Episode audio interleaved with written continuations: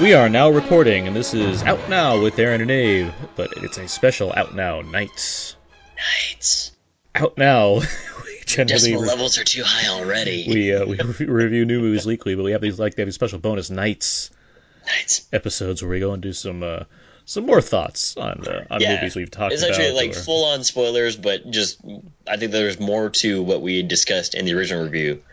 Uh, so that's why we have these nights episodes. Well, in this case, you weren't around for our solo colon a Star Wars story episode, um, so I wanted to get you know get into your thoughts on the film, but also just delve more into yeah some specific things that happened that I didn't want to talk about during the main review, which was mostly spoiler free. Um, Sure. Which then that episode, by the way, is available on iTunes now, and it's a lot of fun. It was a good episode. I was happy to record good episode. Peter and Yeah. On that one. Um, but now Abe, you're actually here, so you can give some thoughts on Solo, and then we can get into some other things uh, for this little brief nights nights. episode. Um, this is uh, night 16, by the way, for those keeping track.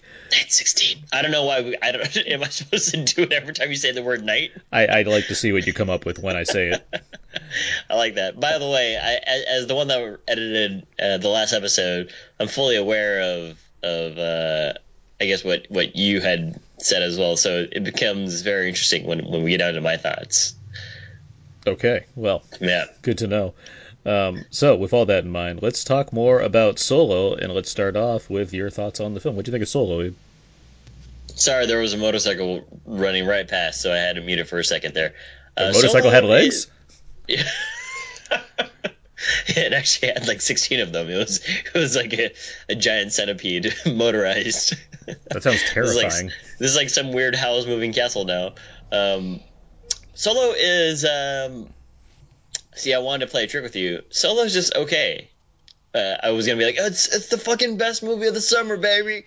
Uh, but it's okay. Like it, it, I actually, when it, when I was coming out of the theater, I was like, oh, hmm.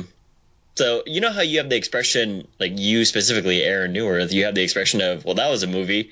that's kind of how I felt about this movie. I was like, oh, I guess that's a movie.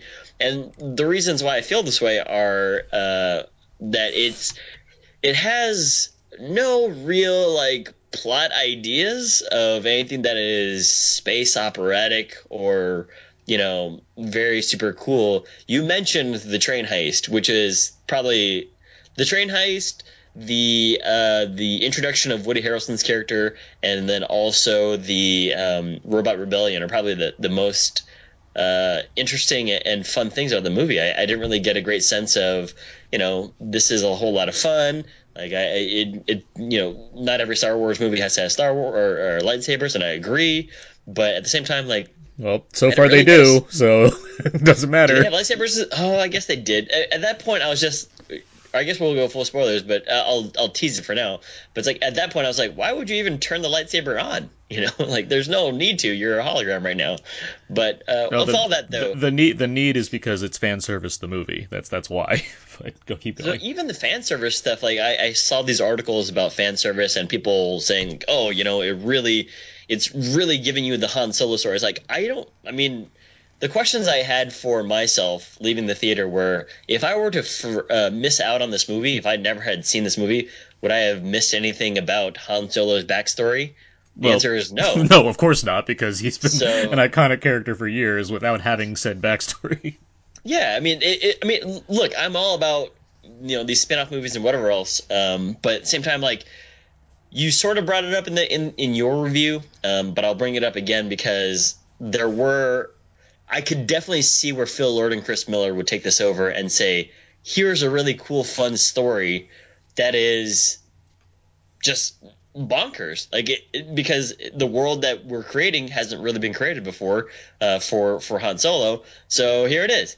And it's it's uh it's got a giant uh, queen you know uh, worm that comes out and is afraid of sunlight.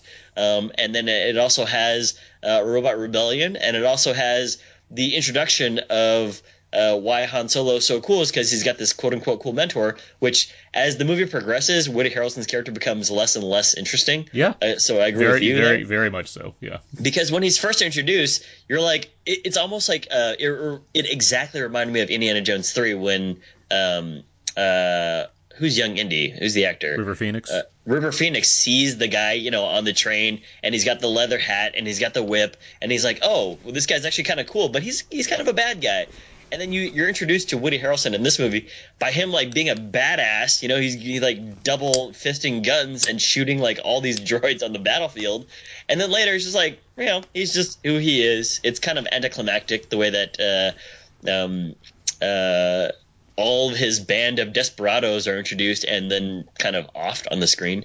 So on the whole, let me get back to the general thoughts. On the whole, it's it's a movie. Like I, I don't think that there's really any like nutritional value to it in terms of the Star Wars universe, or there's any nutritional value to it in terms of the Han Solo uh, backstory.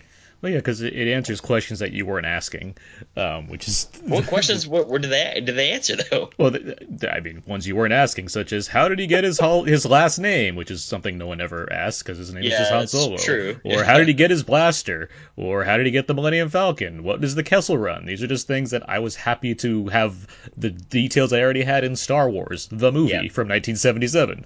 Um, but now they've answered all these questions. Like, all right, this doesn't give me too much, you know, that I was mulling over in my mind of what could possibly be necessary to know about the exact origin of the name Solo. But there you Well, have it. again, you guys brought it up too, but that's a that was a weak like writing moment. It's like this is this is a dumb way to just give him the last name Solo. That kind that kind of moment reminds me of like what Joss Whedon said about X Men with the line that Halle Berry gives to Toad, where he's like, "What happens when you electrocute a a Toad? the same thing everything happens to everything else." And it's like I'm sure there's some way where the the Kasdans wrote it where that works, um, but in the film, you know, the delivery in this movie, it doesn't. It's just like, yeah, all right, that's Yeah, I mean the guy's very nonchalant about it too. He's like, "Oh, well, I guess I'll just." It's like, "Oh, I didn't know that you were so." The the guy, meaning the um, the gatekeeper guy, he's like, "Oh, I guess I didn't realize that you were so kind-hearted to give this twenty mid mid twenties year old." Although I think he's like, what? He's supposed to be like early late teens, maybe, because he Solo. he yeah, he's like, in his he's like late teens. That'd be the yeah late teens. So it's like, oh, I didn't know that you're so you know um, uh, magnanimous in giving this poor young boy a last name. Um, before we move on, because it's just going to get more. Yeah, sure. gonna I get mean, into- to can I, more- Can I also give you some other general thoughts as well? Well, I was I was going to ask you, could you give me some positive thoughts, things that you did like about the movie? Yeah, of course, I, yeah, I want so- I want to remind people that I did like this movie overall. I do think it struggles to be anything more than a forgettable experience in the Star Wars universe, which I don't think is very helpful because if it has the name Star Wars attached to it, you generally want to have a memorable experience. Right. Um, but I do overall, I do think there's enough here to recommend as like it's a fun summer diversion, but it's certainly not on the level of you know, The Last Jedi for one thing, which just came out, let alone you know the other classic films in this franchise.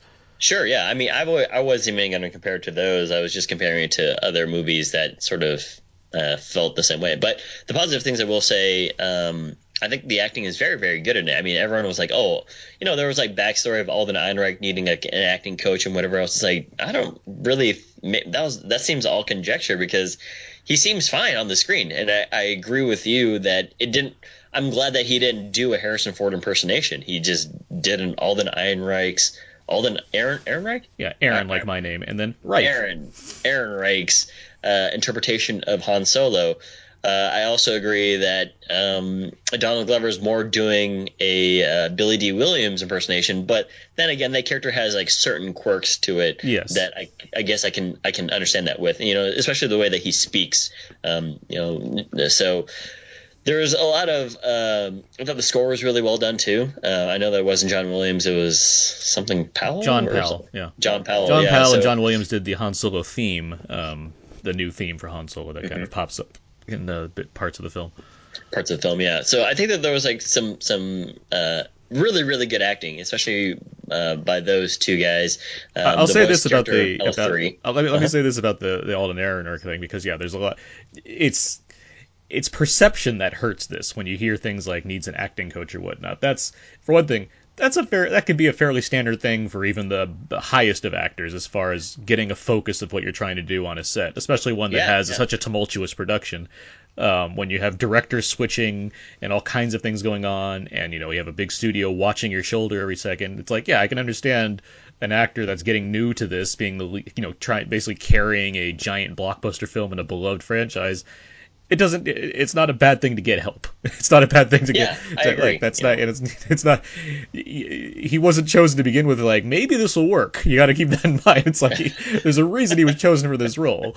But as far as the stress levels that come with this kind of position, yeah, it sometimes that happens. Whether it's a small, you know, a, a novice actor or even you know professionals or what have you. Right, yeah, you know, you hear professional actors all the time when they have like an acting coach on set. You know, it's again the credits will tell you more than than uh, anything that you have summarized in your own head. You know, whether that's you actually see that they have a dialect coached or or whatever else uh, that's been credited uh, in the in the post production part of the movie. And of the of the things going on here and the, Uh-huh. the problems that we seem to have with it, I don't see anyone really going after Alden Ehrenreich. Like that seems like of the No, of the I- I- non-issues of this film, so. I it seems like that's one that certainly was dispelled. Like that was not you know the the Yeah, credit I mean seems that to kind have came out like during the tumultuous time of, of just again the production Mm-hmm. um, re- leading up to it, and I was like, you know, quite because you and I have seen him in Hail Caesar. I didn't watch the Warren Beatty movie, but He's you know, good. He's good, and that rules don't apply. Yeah, he's, exactly. From what I've seen, Mhm. Alden is not a bad actor. So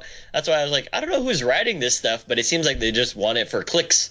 You know what I mean? And it's it's just I'd, I'd rather focus my attention on the things that that were uh, an issue of just like okay, well maybe Phil Lord and Chris Miller just really went off the rails, and uh, you know some whistleblower was like, hey, by the way, um, uh, producer.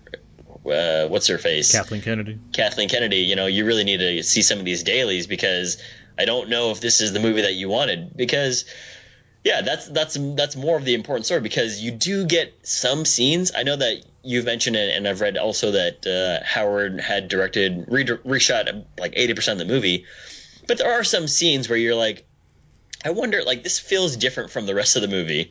Like they're not they're not very long. They're maybe like thirty seconds, maybe forty five seconds, but you're like, you know, this feels different. Like I, I wonder if this was kept again, like that giant worm thing. It's like that's like that's a cool scene. I don't know why it's dark. It's not well shot. Uh, I mean, it's not well lit, but it's it's one of those things where it's like I I was not expecting that, and you know, Yeah, but there's that there's, though, there's an attitude there that like, and it's hard to be like parsing out scenes or whatnot I know, because it's yeah. impossible. But I do think there's.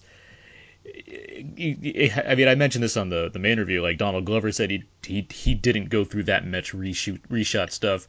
Thandie Newton, she said that she like hardly did anything. So it seems like a lot of the beginning was stuff that wasn't like sh- reshot as much. Um, if I had to kind of wager a guess on that. if that's the case and if that's kind of you know um, like more true that's unfortunate because the beginning stuff is probably the more interesting stuff so I would, and I mean, the other thing you have to keep in mind is like the action scene stuff. That's stuff that needs to be, you know, that's stuff that has to be done way in advance as far as visual effects and whatnot is concerned. So Sure. that, so that kind of stuff, that's not even like handled generally by that's you know that's second unit work That's- or whatnot. yeah, and so also- that's that's right. more like cutting back in between like shots of the Falcon doing crazy things and shots of the cockpit, that kind of stuff. So it's like yeah no one's ever going to know the exact truth of this until some kind of, of tell-all course story and, comes and out. nobody's ever going to reveal it even in like some tell-all book but you know it's, it's kind of nice to kind of just have your own conjecture i suppose just uh, uh, as long as you know that probably 0.0001% of it's going to be true.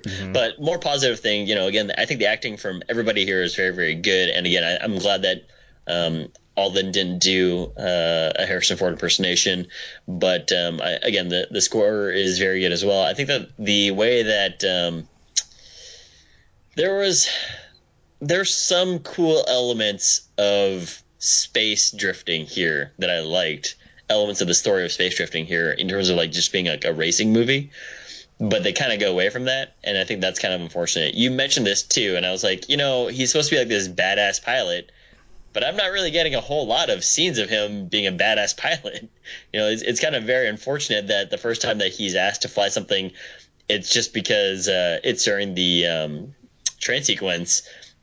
They kind of just give you like this like three years later sequence, and it's like, what is this? Like, I if if what you're trying to establish is that Han Solo is uh, a really cool kind of rebellious guy, you're not giving me that story. You're kind of just giving me like he's actually a good guy with a good heart, but we've known that all along. Like you actually get more backstory from Star Wars Episode Four uh, of Han Solo than you do in this movie. Well, you get a were you- looking for that. I mean, you get a you get a better presentation of what the character ultimately is in episode, which makes sense because he's fully formed at that point. Sure. And this movie's it's taking the idea seems to be that it wants to take steps towards building you into that character, but the issue I the issue I have, I guess, in the Han Solo character, mainly he's he might be the most the least interesting character of the film, but the the arc of him is to go from being you know slightly more optimistic to being whittled down to like a dirty space pirate like Woody Harrelson's character, but like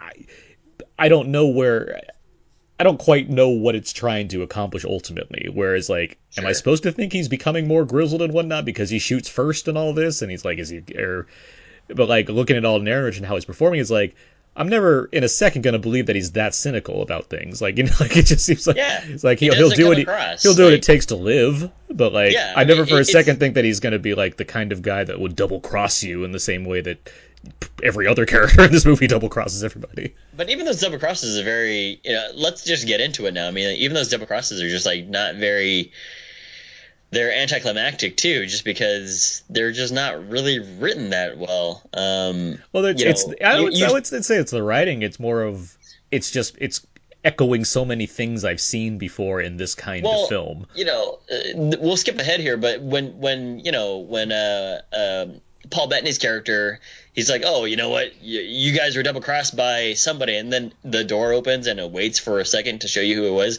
Did you have any concern about who it was going to be? I was I was worried it would be Lando, and I'm like, this movie is terrible if that happens. And it's like, nope, it's exactly the person that I expected it to be, which is right. Woody Harrelson. And the reason why is because they didn't introduce enough characters for you to be like, I wonder who it's not gonna be. You know what I mean? It's like it can only be Woody Harrelson.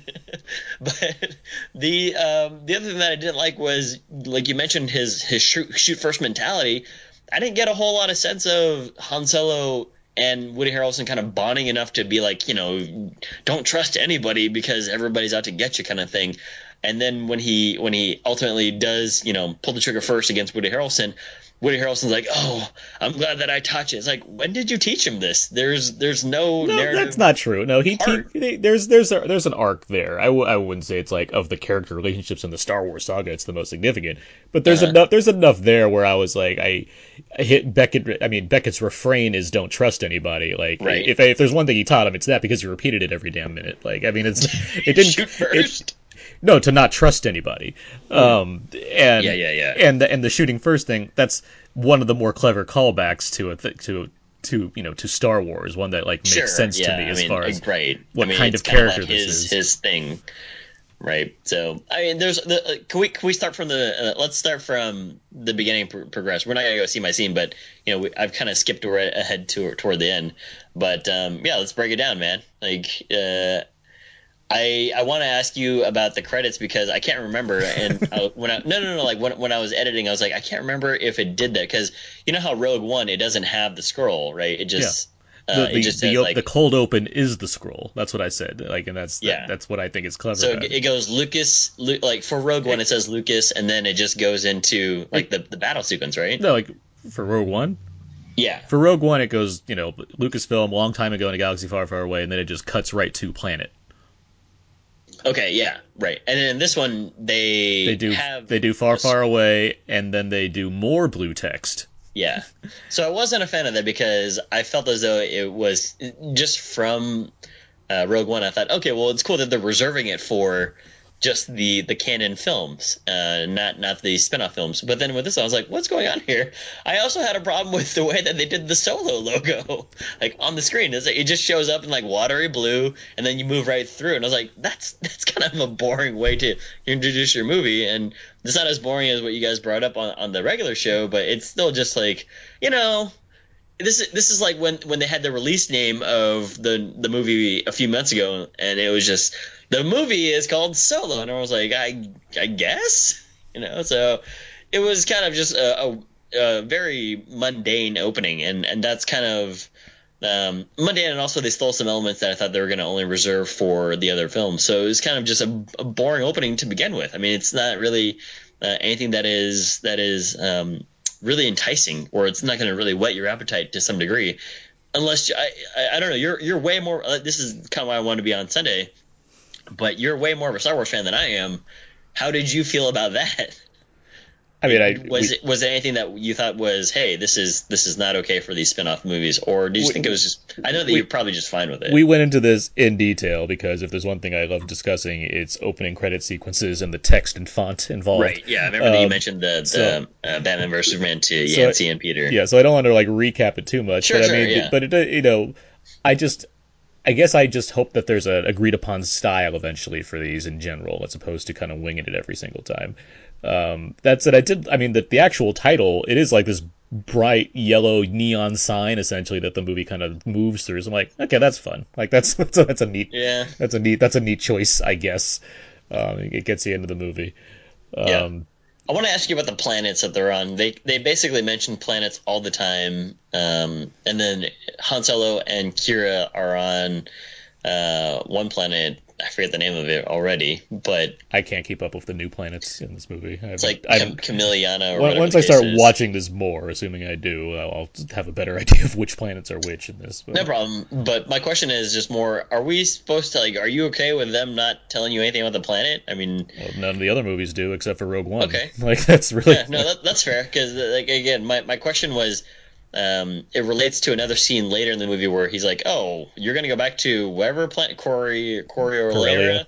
Yeah, you're gonna go back to that planet. Yeah, that's a shithole. And I was like, "Oh, I, I, I don't know because all I've ever seen is just like the the airport from Corellia." So, uh, I I, guess mean, so. from Cor- Corellia, you get the. uh, I mean, I think you get the idea that I mean, it's a it's a poor it's it's, a police lockdown. Well, it's a poor. Yeah, it's a it's a worker planet. It's a planet for people. It's like it puts people to work there, and there's like a you know there's gangs and there's yeah there's imperial the Imperials have Yeah. invaded it obviously like there's enough and like you know Hanzo was trying to run away from this place. He and Right, Qi'ra are yeah. trying to run away from this place. Like the I, I mean it, I get this. I get that doesn't that's not too much of a stretch for me to understand the nature of this planet. It sucks. No, that's Like, fine. yeah.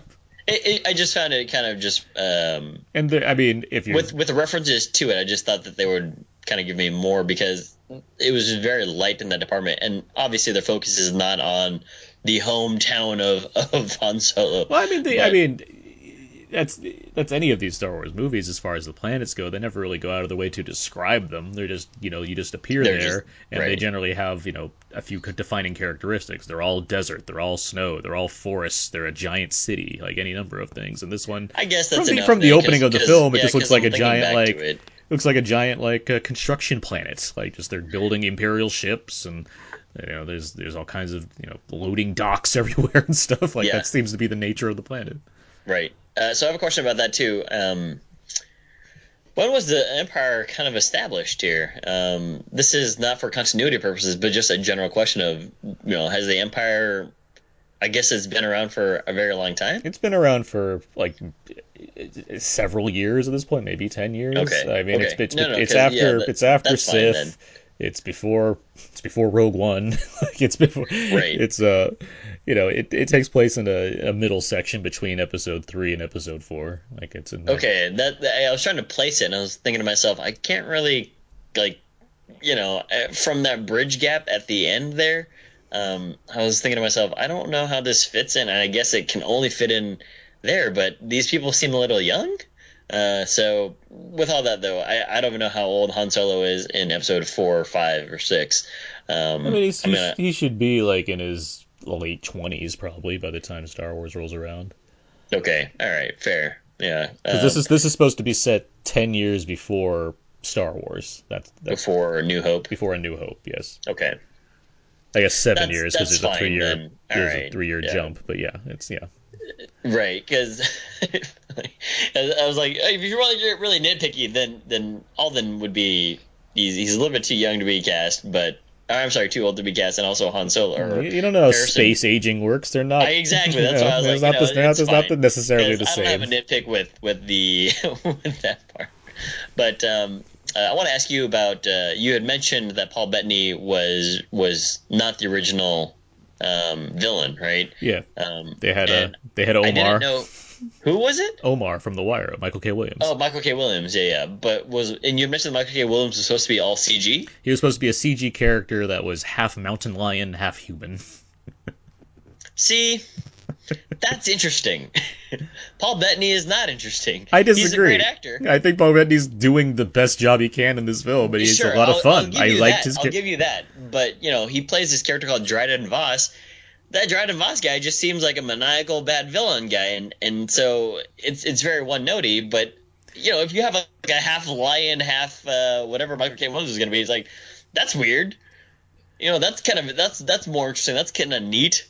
Uh, but Yeah, you know, but, like, for a character he's just like you know, rich, rich, uh, rich villain guy who um, has a, a nice spaceship. with a character for with two scenes essentially. I'm not. I don't mind like how li- how much Right, yeah, dimension that- I have that- to him. No, no, yeah, yeah. And, and again, it's not it's not to say like, oh, well, Paul Bettany did a terrible job. It's just more like you know, again, production woes have really kind of hurt. Uh, I feel uh, have hurt uh, some parts of the movie where.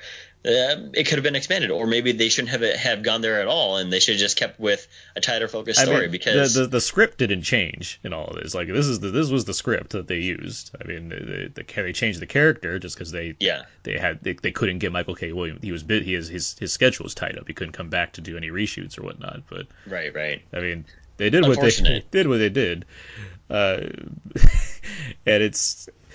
I mean, yeah. I mean, there's just be. I mean, just me rehashing what I've already said, but I mean, the, I think the movie kind of overextends itself, where like the Kessel Run feels like it's the end of the movie, and then it's like, oh no, there's still like 30 minutes left of this movie, so it's like, Yeah. okay, I also had a question about the Kessel Run because my question, I was thinking to myself, this takes this feels longer than twenty. I don't know what a parsec is.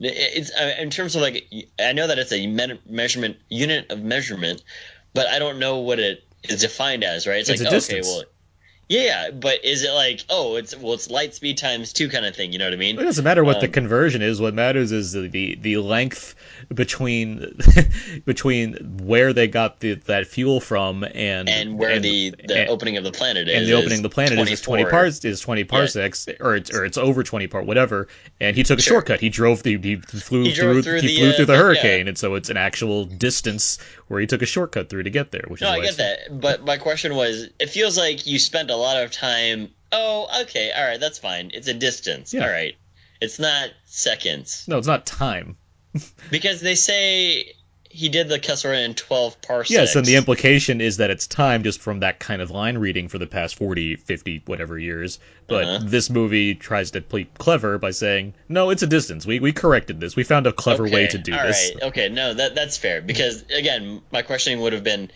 it feels like he spent a lot of time trying to fight the, the black hole in the middle of the planet.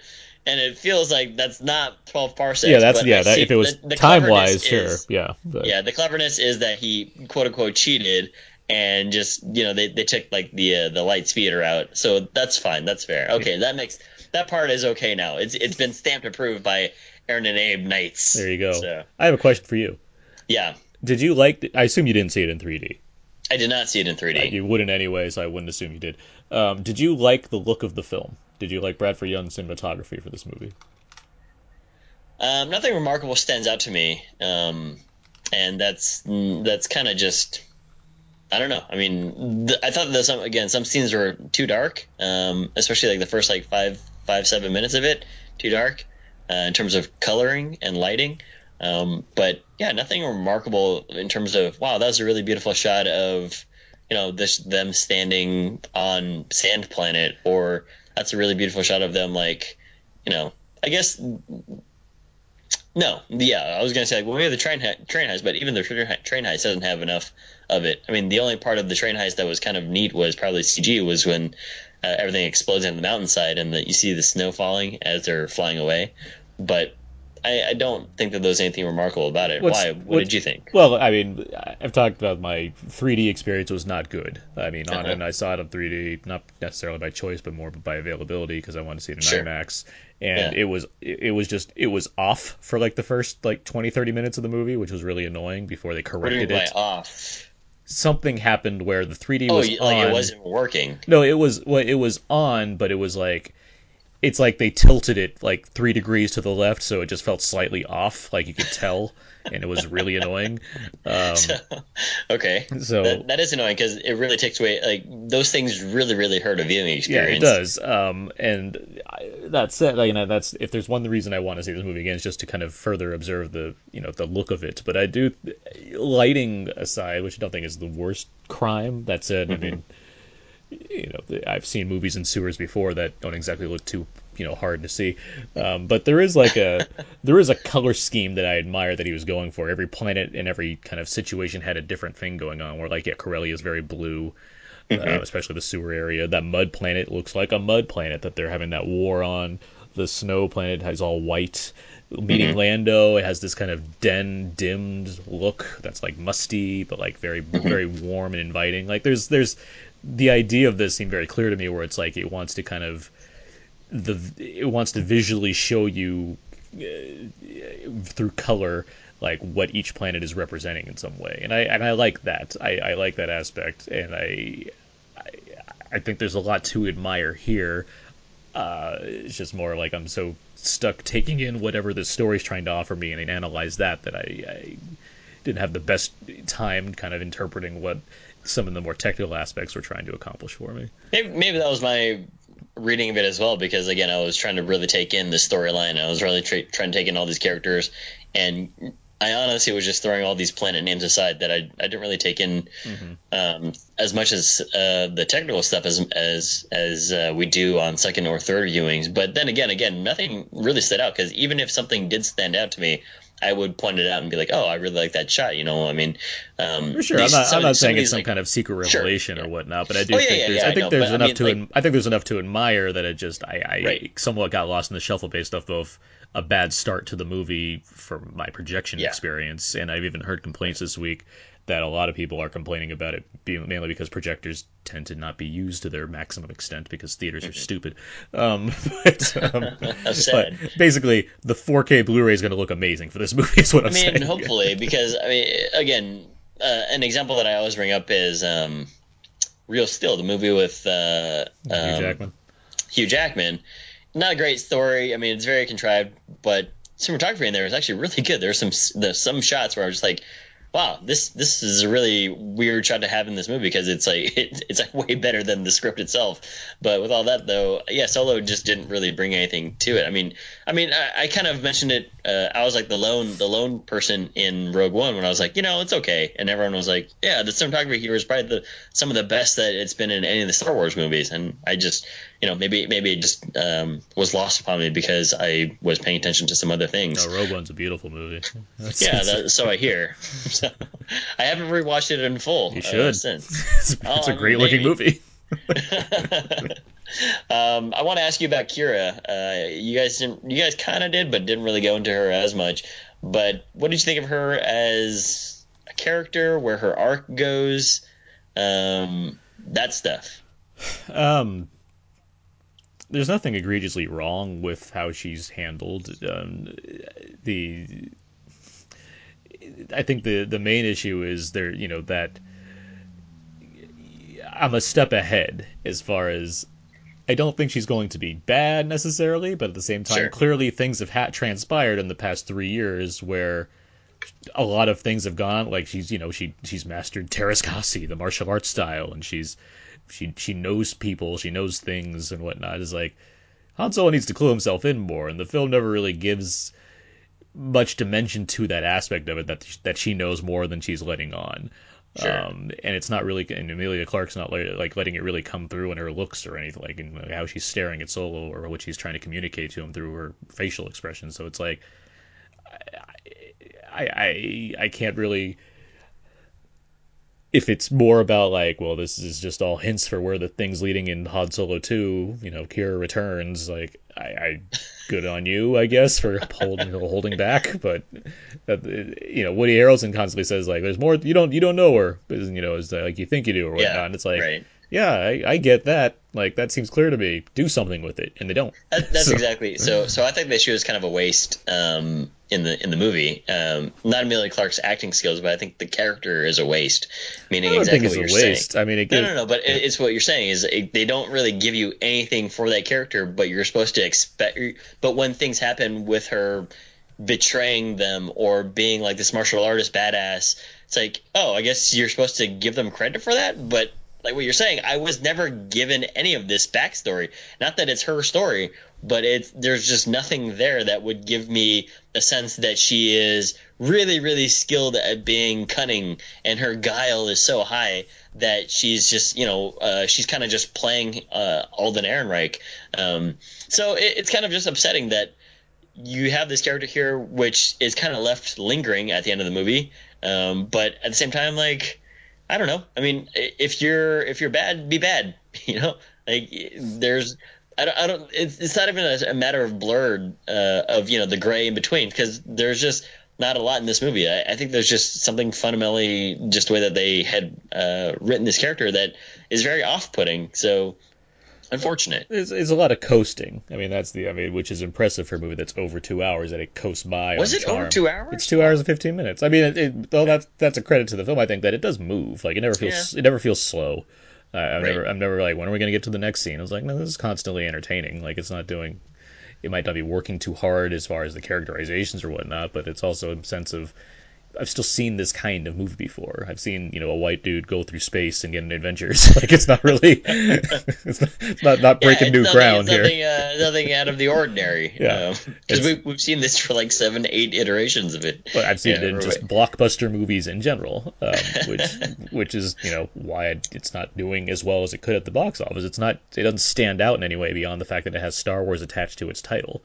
Um, yeah. You know, it, you know, you can put new droids, new planets, new characters, and what have you in there, and yeah, that's fun, and it's nice to see things like Donald Glover and Woody Harrelson, like proven talents that you generally enjoy seeing. But it's like we're not doing too much with this. That's altering anything about cinema. Not that every movie has to do that, but it is yeah. a star. If it's going to be a Star Wars movie, and you're going to give it, you know, unintentionally or not, two hundred fifty million dollars to impress me, I feel like I should be more impressed than I was. Yeah, I agree. So, I mean, that when you brought up Han Solo 2, are they thinking about a continuation of this particular franchise? There's no there's no specific news story as of yet as far as the future plans for this. What we do sure. know is that they the the cast members are signed on for multiple movies. Um, my speculation um, is that there either was a direct sequel plan to this or the more interesting idea to an extent because I don't necessarily need these movies either. But there, you know, there has been talks about like James Mangold was hired for a Boba Fett movie last week. Sure, yeah. And the rumors about Obi Wan movie has been persisting.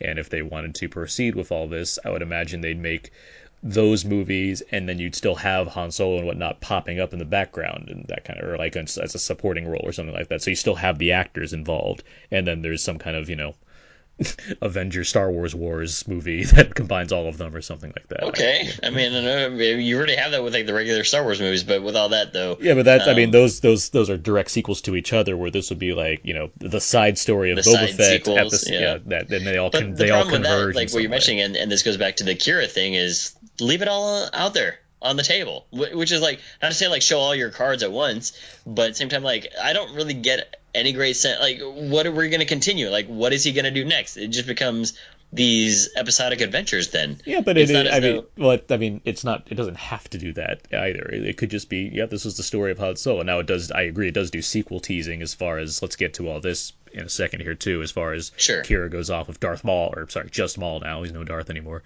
Um, just Maul. It's just. I mean, there's Darth Vader. There's no. He's not Darth. He's not. He doesn't. He's not Darth. He's, he's, not, he's not the. He's not the. Um, the apprentice anymore. He's his own thing.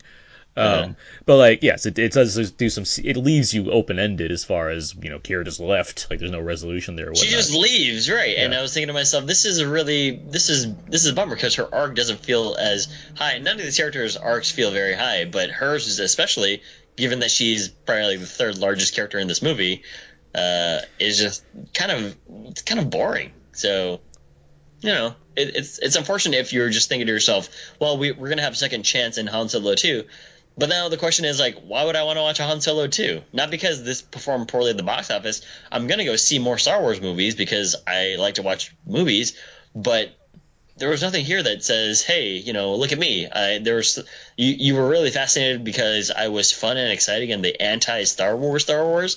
Because like, no, you weren't. Like, at least not in my view. And that's why I mean I'm sure they're having these meetings as we speak, um, as far as what the next plans are, because you know they had I'm sure they have like un, un you know unannounced plans of what they plan to do, um, sure. and I think the more logical decision would be yeah to make these kind of additional side stories that have the same characters involved but from a different perspective. So like a Boba Fett movie would make sense. It's like okay yeah this guy is around there and yeah he can be involved in Han Solo's business in some way and they can interact or whatnot.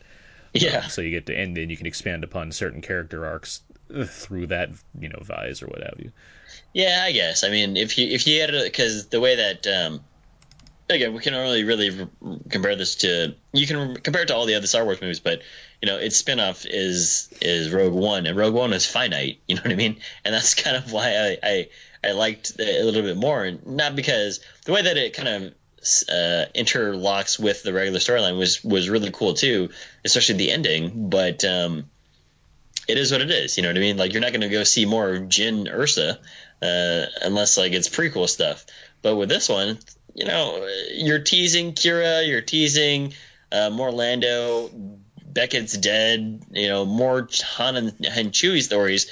But yeah, I, there's I there's not a whole lot from Han's from this Han Solo movie that makes me think to myself, I wonder how Han's going to progress next.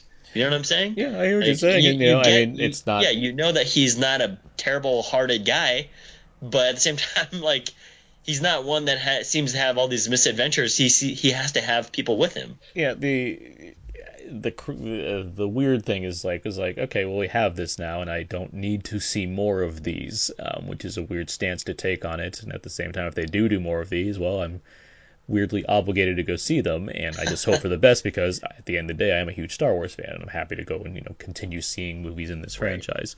Um, I'd like to hope that yes, there are more creative decisions in the future as far as these spin-offs go, because there is a lot of territory to kind of explore, no matter what Yancey says. Um, I, was, I was kind of I, I, I understood what he said. Basically, to recap, Yancey was saying like you know how can, how far can you go with these? These are all part of the same thing. Now you're just expanding more on the solos or the the Skywalkers, but you've kind of dry run or run those wells dry. And That's basically Yancey's stance. And I was like, I guess I can see what he's saying. It's those characters specifically, but I mean, it's not as if there. Ha- I mean, I mentioned this already, but it's not as if there hasn't been tons of books and games and comics and what have you that's expanded the universe over the years. And just because he doesn't like those things doesn't mean it's wrong for the rest of us to be okay. Not with canon though. not anymore. Um, the TV yeah. show, the, the cartoons are. Um, yeah, yeah, yeah. But anyway, we're doing a lot of talk about um, you know, certain characters. We're not doing enough talk about how great Chewbacca and L3 are in this movie because they are so yeah, spectacular. I agree. yeah, I mean, let, us get and Lando for that matter. I, I mean, but there's just there's, no, there's but, only so much I can talk about Lando because he's he does his thing. Um, well, I, I like the way that they did the card setup thing. I actually thought that they kind of missed out on an opportunity to continue doing that kind of a film where it was kind of like this rebel and and casino type movie, which is unfortunate because there were a lot of other things that I thought they could have done. But I mean, yeah, I've said um, from the start that the Lando movie is definitely what I wanted to see, so it's fine. Yeah, the Lando movie, uh, uh, you know, again, I think that uh, um, Donald Glover's doing a really good job in this, um, and Lando is. He seems more of that that you know dirty rotten scoundrels type of feel, you know, with like a heart of gold kind of thing. Even though you know he he he just he's very in it for himself. But with all that, L3 is fucking fantastic. I loved L3 the way that she has her uh, quirks and the way that she is just all about like the the the free your mind movement for all these androids. Mm-hmm. Um, and, and she she brings like this level of goofiness to the movie that I think that they were trying to capture with the other characters, but they just never got there. And L3 is it's kind of sad because they L3 you know is not there for the rest of the movie after after like six percent of it, but um, it's unfortunate because there there's a certain quirk about that that I really really enjoyed. Yeah, no, I I I was surprised that of the characters they took out so quickly. It's like, oh, L three didn't get much to do at the end of the day, and then the the the the other thing is then they took her brain and put it into the ship and it's like oh well that's a that's a black mirror scenario i didn't have to think about but here i am well doing the it. question that the question i had with that was does the does her you know person her wacky personality continue with the ship. And no, they kind of just take all her like star map stuff. You know what I mean? Well, it does So- still.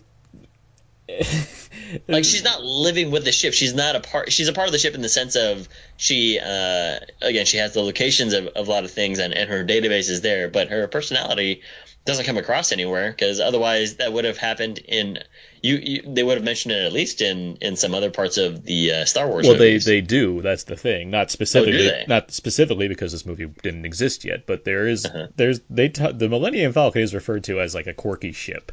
Like Okay. like C-3PO does have like a, key, a line where it's like you know your ship you know speaks has a strange like accent or something like that. Like there's there's references to the idea Okay. that the Millennium Falcon is not just a spaceship, but it has kind of a its own like it's it's a droid essentially. It has its own kind of mind, um, and so it it does because of that knowledge. It makes me want. It makes me think like so. Is L three is just kind of trapped inside the ship now, but it's like well, in the shell, but baby. like yeah, but like and yes, and like but how far does that go? Should I have cared that much about L three to begin with because it is just a droid? But like where does this where does this go? Is it how far does AI wor- operate in the Star Wars universe? but um it was kind of a neat thing to see just again because i think it's it, my my feeling is that that's the feeling that they wanted throughout the rest of the movie but again it just never really came across Well, yeah, as far so- as the revolution stuff goes, like that's really entertaining, and I was like, okay, this is neat. I, this is an idea that I can get behind just because it's something that's actually fresh for this world and this movie, um, where Yeah. everything else feels so kind of standard. Um, that said, again, Chewbacca also fantastic. The, the meeting other chewies the Che- Wookiees, yeah, the uh, yeah Wookiees yeah the but I think Chew- Chewbacca. I mean, I've said this already, but Chewbacca in this these new films has been well utilized. But here is like, yeah, they give him a lot to do that's like fun and like neat, and like the meeting between them where he's covered in mud. It's like that's a neat look for Chewbacca, and he's like, he's almost I never even thought about this. You, you you've definitely. Like, I think that you're you're more on the Chewbacca thing than I am, which is great because it kind of adds like a smile to my face. It's like, yeah, I guess that is the way that you know because they introduce him by throwing uh, Han into the pit saying yeah, and like he's kind of feral and he's stuck down yeah, there. Let the monster have him or whatever. Yeah, like So- it's it's a neat way to kind of bring him into the fold, and then just you you, you see that friendship form and whatnot. It's like, yeah, all right, that's why they're best buds. How, how did you feel when he puts on the uh, the belt? Like his his Oh, his signature like Y belt with the uh, the grenades and stuff on it. Yeah, it's fine. Yeah, I was like, you know, this is a little much, guys. it's like he's gonna wear it eventually. So it's like, okay, cool. yeah, I agree, but I was like, you know, this is a little bit too like boop on the nose. but Chewbacca, I think that uh, what what some what are some other things that you sensed about it that, that gave him a more, I guess, more plot stuff because About I, I definitely missed that part of it. Yeah. Well, just that he's involved and he's having like he's not.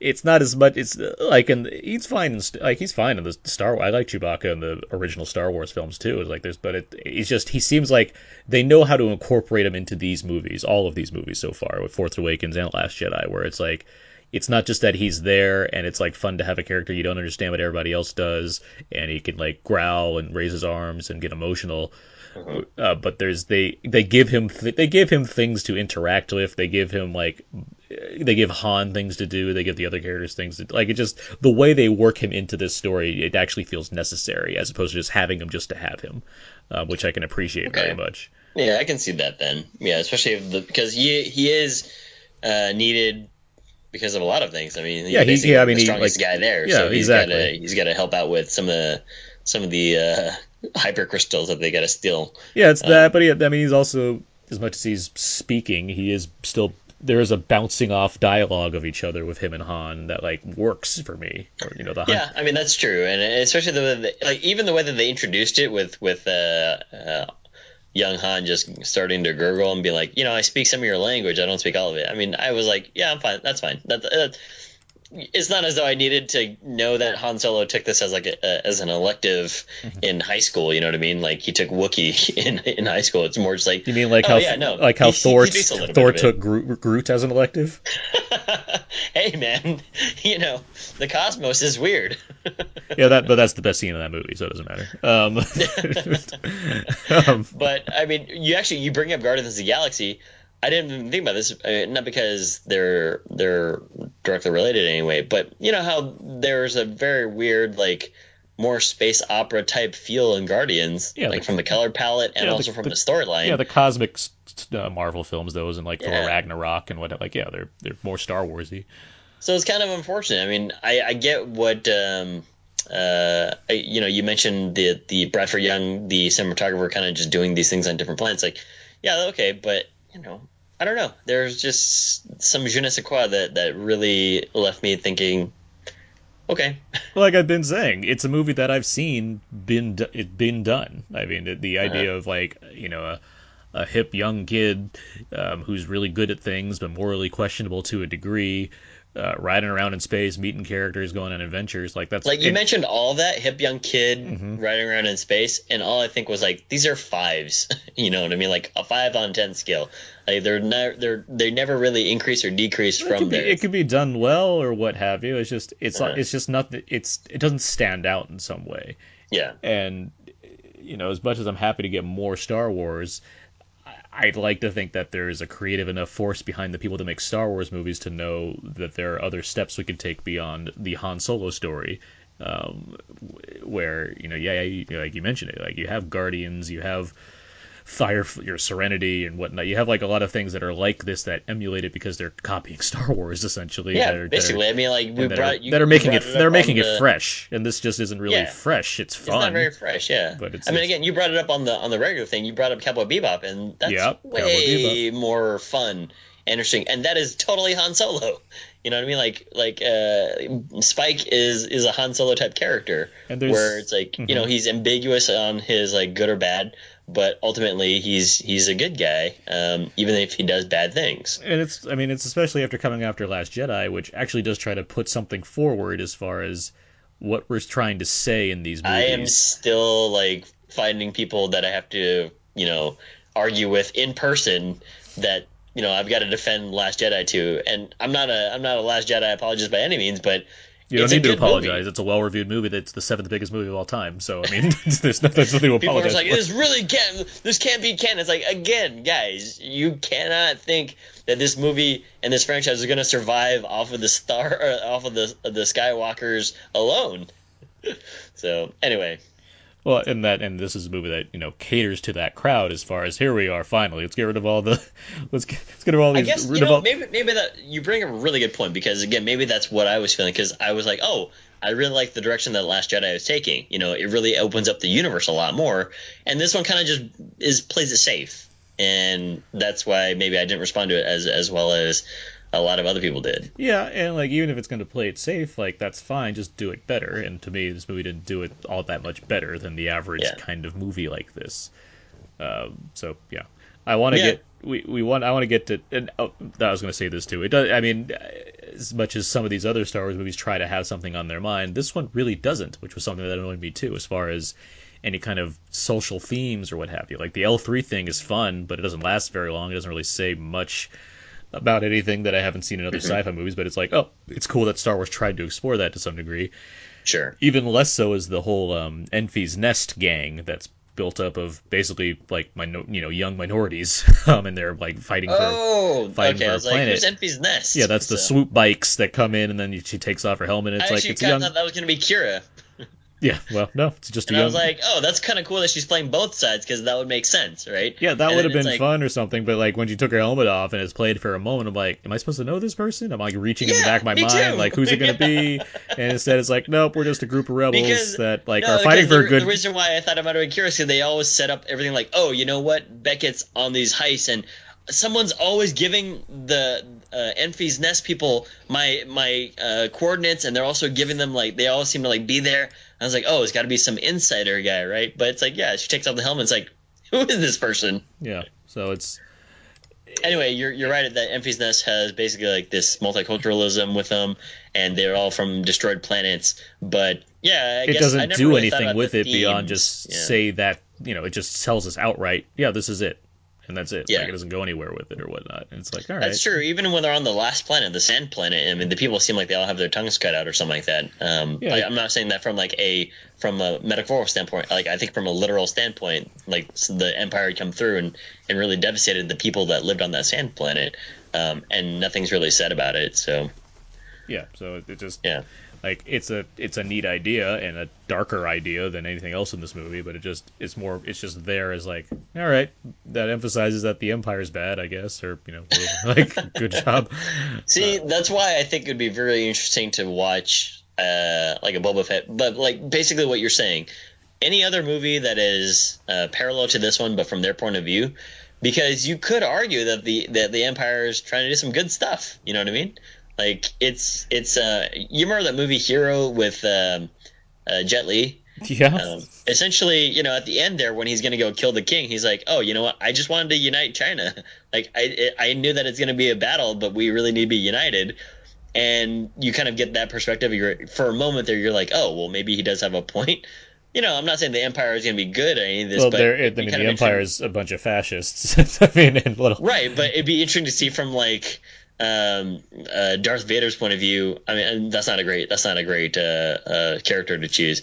But from somebody else's point of view, just be like, I'm just trying to help these people with like what like Thanos' point of view. Like, I didn't want overpopulation or, or overcrowding. I just really want to help these people. And then once we're done, we're, we're done. You can live in peace. You're prosperous. Yeah, just remember that they're committing mass genocide in order They to are. make They these are. Yeah, they're, they're bad people. They're bad people. I mean, there's, But- there's not. I mean, yeah, it's from a certain point of view, sure, you can argue that there's a greater good that they're No, ideally no, going all. for. Not for this Star Wars franchise, but I think it'd be it'd just be kind of neat to see that um, and and kind of I'd wonder what that would look like, even though it'd be very difficult for me to to um, uh, uh, what do you call it? Uh, remove the two stances of you know the Jedi being ultra bad. So, Yeah, I mean, you just keep. I mean, remember that the the, the Imperials are they're stormtroopers. I mean, they're the SS, like the bad kind of stormtroopers. That's the, Yeah, that's yeah. the stand-in here. So it's like it's it, it would be hard to. There's a reason you haven't seen any of these movies take on like a sympathetic view of the villain.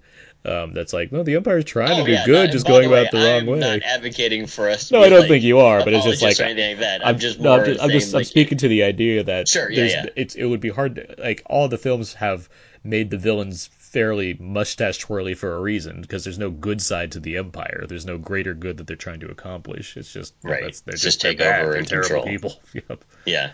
So, um, whatchamacallit, uh, I wanted to ask you about the writing from the Kasdans. Um, this is like the first time that I've seen Jonathan Kasdan come up. Um, I know that he's done some other stuff before. I looked him up on IMDb, but I'd never, I didn't know that he had co-written this with his dad. Yeah. Um, and Lawrence Kasdan is he also did Lawrence Kasdan direct Empire? No, he just wrote Empire. Okay, but Empire is like one of my all-time favorite movies, and so when I saw Jonathan there, I was like, oh, that's kind of a, a really neat team up, and you know, like the script again wasn't anything to uh, to to go bonkers about, but I just thought it was kind of a neat thing to see. Um, did you have any any uh, um thoughts on the Kasdan I mean, team? the, I mean, the only thing I can think of is that Lawrence Kasdan has, you know, he's he takes a lot of pride in Han Solo. He wrote Empire, which gave Han Solo a lot more dimension beyond just the original Star Wars, and he's ha- he apparently he's mm-hmm. had this idea for a Han Solo movie for a long time, and it's been like something of a of a dream project for him, and it just makes me think. Well, this is it. Like this is all we like. There's not Yeah, much. it makes me sad when you not- said that. There's not much that you really did here, and like Yancey brought up that like it is it's trying to be old fashioned in its own way. It's trying to be an old fashioned adventure story, which you know when you think look at Lawrence Kasdan his filmography. I mean, he wrote Raiders. He wrote you know thing. You know, there's a lot of kind of pulp fiction type stories that he's written in the past, and so I can understand that you're just like. If this solo was, you know, set in the 50s and you had Bogart starring, I get that. I get that. I get the idea of like that's what he's trying to do here. At the same time, it's just like there's a lot more you could do here with this, or at least handle it slightly differently. And if it's a fault you know, of, if even it's if a, they went, yeah, even if they went full Bogart with it, you know, like an old timey type movie, you didn't go old timey enough. You didn't, you didn't go back enough. Like it feels too middle of the road. Again, a five. Well, yeah, Like, really. I mean, you can look at like again, you, you can look at the Last Jedi again, which has like clear references to Pat to old movies, to Kurosawa movies, to World yeah. War II. Movies. Well, I mean, not only that, but it also like has like these really old concepts from Star Wars and stuff like that too. You know what I mean? Like it's it's directly uh, pertaining to A New Hope or something like that. And I'm not talking about just like the characters, but some of the ideas that they have in there. And it's unfortunate that uh, again, Last Jedi, you and I are will will fight. I'm sure to our deaths. Uh, I don't need to fight anything. I'm in the majority. It's just a vocal minority that wants to talk about how bad it is. a vocal not- minority. I mean, if you're if you're a fan of our show and you're and you're one of the vocal minority, try and try and give it another shot. You know, I'm happy to like watch it with you if you want me to. so, but um, yeah, I mean, back to Kasdan though. If they're gonna go for, uh, if you're trying to feel for that that old timiness, I didn't get that feeling. And if you're trying to go for like, oh well, you know, it's campy lighthearted fun. It's not as campy lighthearted fun as you may have thought. It's it's kind of I, mean, very. I would never just- call it campy. It is fun. It's just it's it's it's, it's only going so far in that. Yeah. fun. Um, So um, the last thing anyway, I, want to get yeah, to yeah. this last thing with Maul because we haven't Sure. talked about this Yes, yeah, because I was like, we're kind of running long anyway, but yeah, let's get to that part. Um, it's silly. I, I I rolled my eyes very hard at this. I don't. I, I get, I get the hints and the setups and what have you, and it fits whatever timeline they want to go for. But at the same time, I'm just like, why? Why? at what point? So- we're, at what point were we like? Well, now we're going to introduce that key nemesis in the Han Solo universe, which is, of course, Maul. it's like, okay. You- so, uh, do you remember that, that scene in the Social Network where um, where Andrew Garfield's toward the end and he's going in to go? He's like, oh, you know, I thought I was going to go. I didn't know whether to dress for a party or whether to dress for like a business meeting, so I tried to dress for both. And he's reading the the documents, and his line is, "What what what is this?" That's how I felt when I was watching the Darth Maul thing. It's like, what is this? That's a very You know, specific confused- reference, but go on. yeah, but it's like it's like the confused, uh, confused, you know, thoughts of what what time is this? When is this? Why is this here? What does this have to do with Qi'ra? Why is this like you guys are actually doing a pretty good job of keeping this, you know, it, in its own enclosed non-force movie, and then it feels like you guys had to like jam this part in, and it, it was very. uh It's it's set up. I mean, it's not doesn't come out of nowhere. It just I I couldn't care less about the fact that it's Maul. that's that's my thing. Yeah, I mean, because you you uh, Bettany's character has mentioned that he's got to go. He's- he's got a boss. some people. Yeah. Yeah, he's got to answer.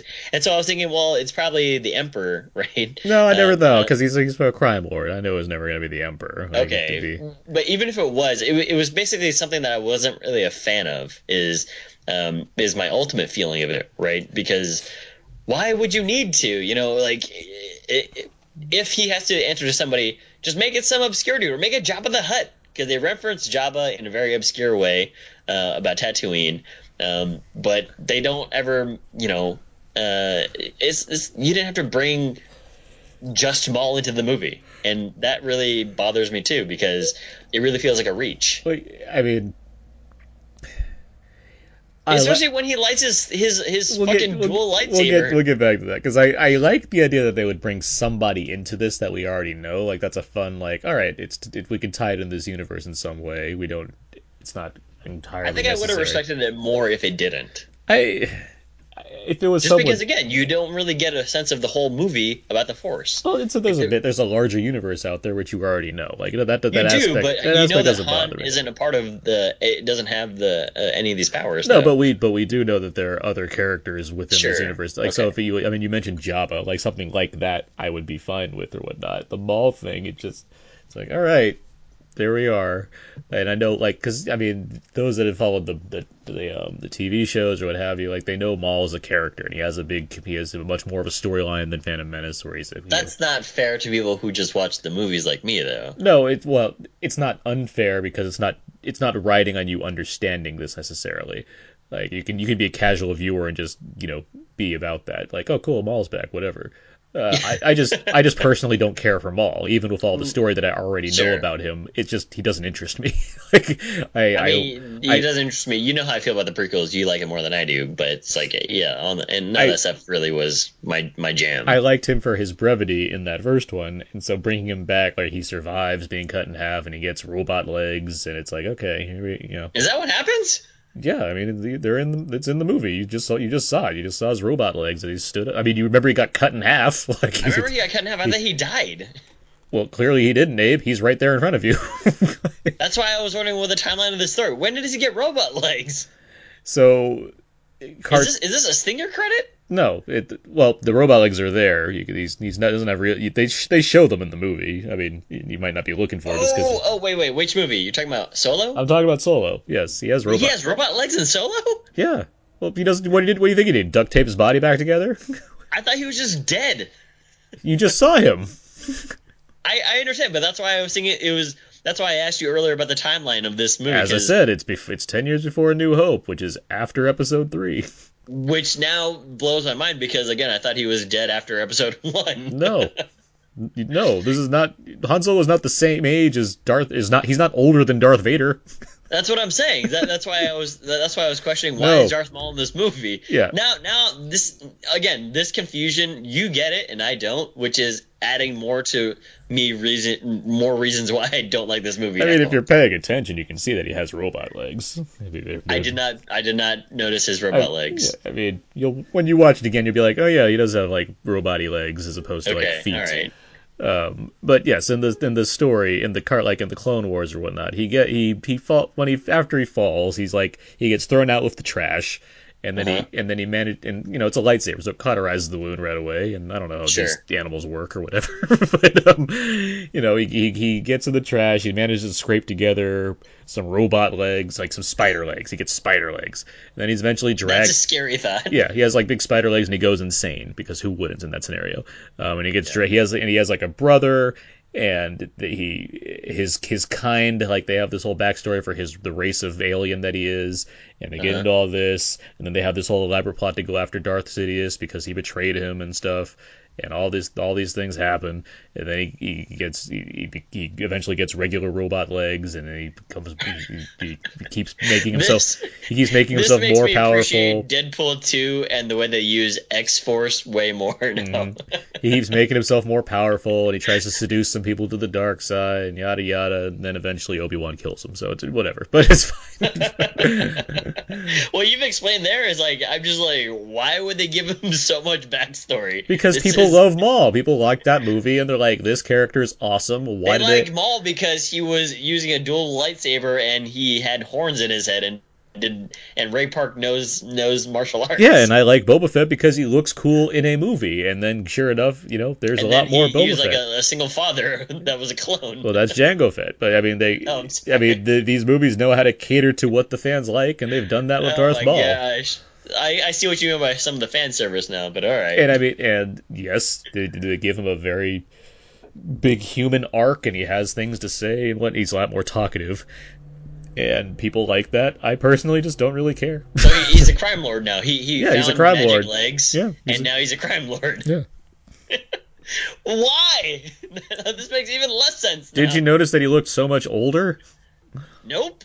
He, yeah, he's all ragged and old because he's a lot. He's like I- I he's like he's like twenty years was- older than a Phantom Menace. I thought that that was the um the whatchamacallit, the uh the interference from from Sprint's. you'll watch. You'll watch it when you watch it again. You'll be like, oh yeah, he is I'm gonna older. watch it again. I'm I'm gonna try. I- I'm not gonna. Again, I'm not gonna like go out to theaters and watch it. If I it, my rating for this movie would be that you should just kind of like wait for like a Netflix. I don't think there's really anything that's uh, spectacular about it. But um, Yeah, no, but I'm, t- I'm telling you though, when you watch it again, you'll be like, oh yeah, he is kind of old looking, and he does have robot legs. You'll notice. This- thought I, you know you, how, you can know, find that had, scene like, online like immediately. um, At this yeah, point, I'm gonna, I'm sure. I'm gonna find it when the, like the DVD gets released and somebody Yeah. uploads it online. Yeah. But um, you know how like you know they've got like that that staticiness to the yeah, no, I get what you're saying. As That's far what I, as that's what I thought that it was all about. You know, like, like, okay, well, his he- face, he- he is a little longer in the face, and you know, they, they, they make. it's also a different actor though. so- Yeah, they got um, they got um, Did they get Ray? they got Ray Park to play Darth Maul. Okay, all right. I thought it was like an- another guy that they had uh, found. No, they have uh, Sa- Sam. Sam Witwer. Yeah, does, that guy. He, he does the he does the he's been doing the voice of Maul forever. Oh, I see. Okay. Yeah. All right. He, he's he's, So- he's voiced Maul, uh, but no, they got Ray Park to be in you know the character still. Good, good on you for picking up the robotic legs and long face. Well, because I well once I saw face. because since I already know the Maul story, I was just looking I was just looking at him thinking like, okay, well how so how do they do this? It's like the cloak's over most of it, but at the you know his shoes are like their robot Well, legs, like you can yeah. you can see. like, Well, I mean, because you know the first part that you see that shows up is his lower half. You know what I mean? his well, his Like, top wh- half, and then he stands Oh, is it top half? and then he stand and he stands up to like further with again, if you watch it, you can tell because Yeah, like I'll- I'll I- it's that. not like they hear- it's not like they made this movie and, and being like let's have Maul in here and then just confuse everybody by not showing off some reason why he's allowed to exist still, let alone That's, stand. uh, again, that's why I always went. I was like, what is this tying into? Because Solo cannot be over. He can't be older than Obi Wan. Yeah. Um. So, and, and with all that being said, though, let's get to the the lightsaber stuff. What was your beef with that? Well, it's just the fact that, that there's no reason to do it beyond the fact Me too! beyond beyond the fact that it's because because the people in the audience will cheer. That's the only reason that it exists. Me too. That's how I felt. I was like, why would you even? So, so I'm. This is how I was viewing it in my mind, which is he's in his own like conference room in his own like bad, uh, bad, uh, bad guy hangout, and then he just turns on his lightsaber. It's like that's like that's like um that's like you like he that's like some mob boss going on like Skype and then getting a gun. Uh, clock, uh, you know, pulling back the hammer and then shooting the gun in the room over Skype just to like terrify you. It's like, why would you do this? So it's just like it was like this is dumb. anyway, that's. I also agree that it was just an egregious use of, of lightsabers. It kind of really took away from the movie for me. yeah, well, Uh, okay. With all that, uh, what what was your rating on it? By the way, I don't. I think I might have skipped over that part. oh, it's. I mean, I think did, I say go see it in theaters. It's a Star Wars Okay. movie. Like I'm, I'm, I had fun with it. Uh, if you're if you want to see this movie, um, see it in theaters. Like it's it's the kind of movie that's made for a big screen, um, and it, alright. it works to that degree. Um, it's like a three out of five as far as my rate, like score I gave for. it. Like it's an average movie. That I'm not. I wouldn't say. I wouldn't deny someone the, the idea of being like, well, it's summer now. What kind of movie should I be seeing? Well, not Solo. It's like, no, it's fun. It's fine. Like it's just it's not operating Hmm. on the higher level. interesting. All right. Well, okay. Yeah, that's what I got on that. I was like, anything else? No, because we've been going way longer than I expected to on this. So Well, we kind of went into some nitpick stuff uh, that that I had. So. yeah, but it's more spoiler friendly. So good on you, listeners, yeah. for well, enjoying thank you our, our for listening, guys. Yeah, this has been our Out Now Nights Nice. episode, uh, recovering uh, Solo.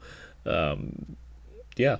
Uh, are- Oh, oh, my, my final two thoughts. Should have been more card playing and should have been more uh, Han being a badass driver or pilot.